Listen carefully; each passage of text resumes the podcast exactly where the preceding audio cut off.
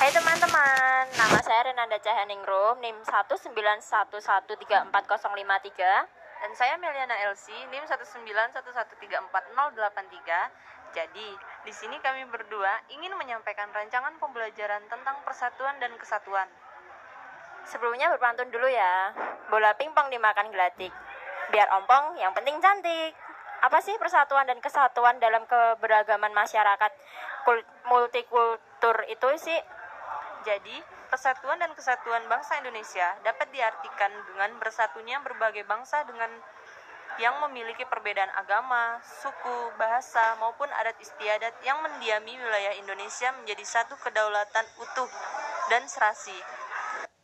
Di sini kami mempunyai permainan nih untuk mempelajari persatuan dan kesatuan. Kita akan memainkan sebuah permainan yang dinamakan domino.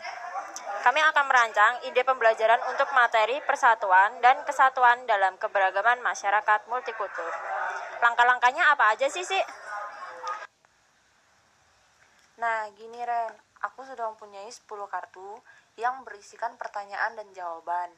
Kartu pertama memiliki start di kiri dan soal di kanan. Dilanjutkan dengan pertanyaan di sebelah kiri dan jawaban di sebelah kanan sampai kartu habis dan ditutup dengan kata finish di sebelah kanan. Nanti kamu yang menyusun pertanyaan dan jawaban yang tepat ya Rena. Oke.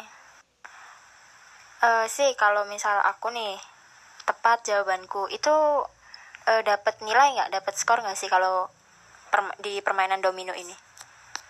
Iya Rena, jadi kalau misalnya siapa yang menang itu akan mendapatkan skor dan nilai yang tertinggi.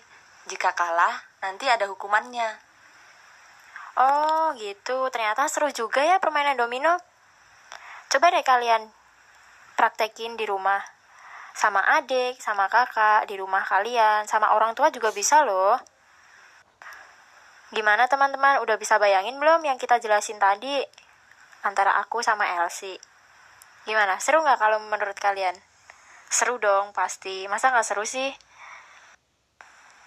Ya udah, segini dulu ya teman-teman permainan kita kali ini. Lain kali kita bisa bertemu lagi. Dadah. Bye-bye.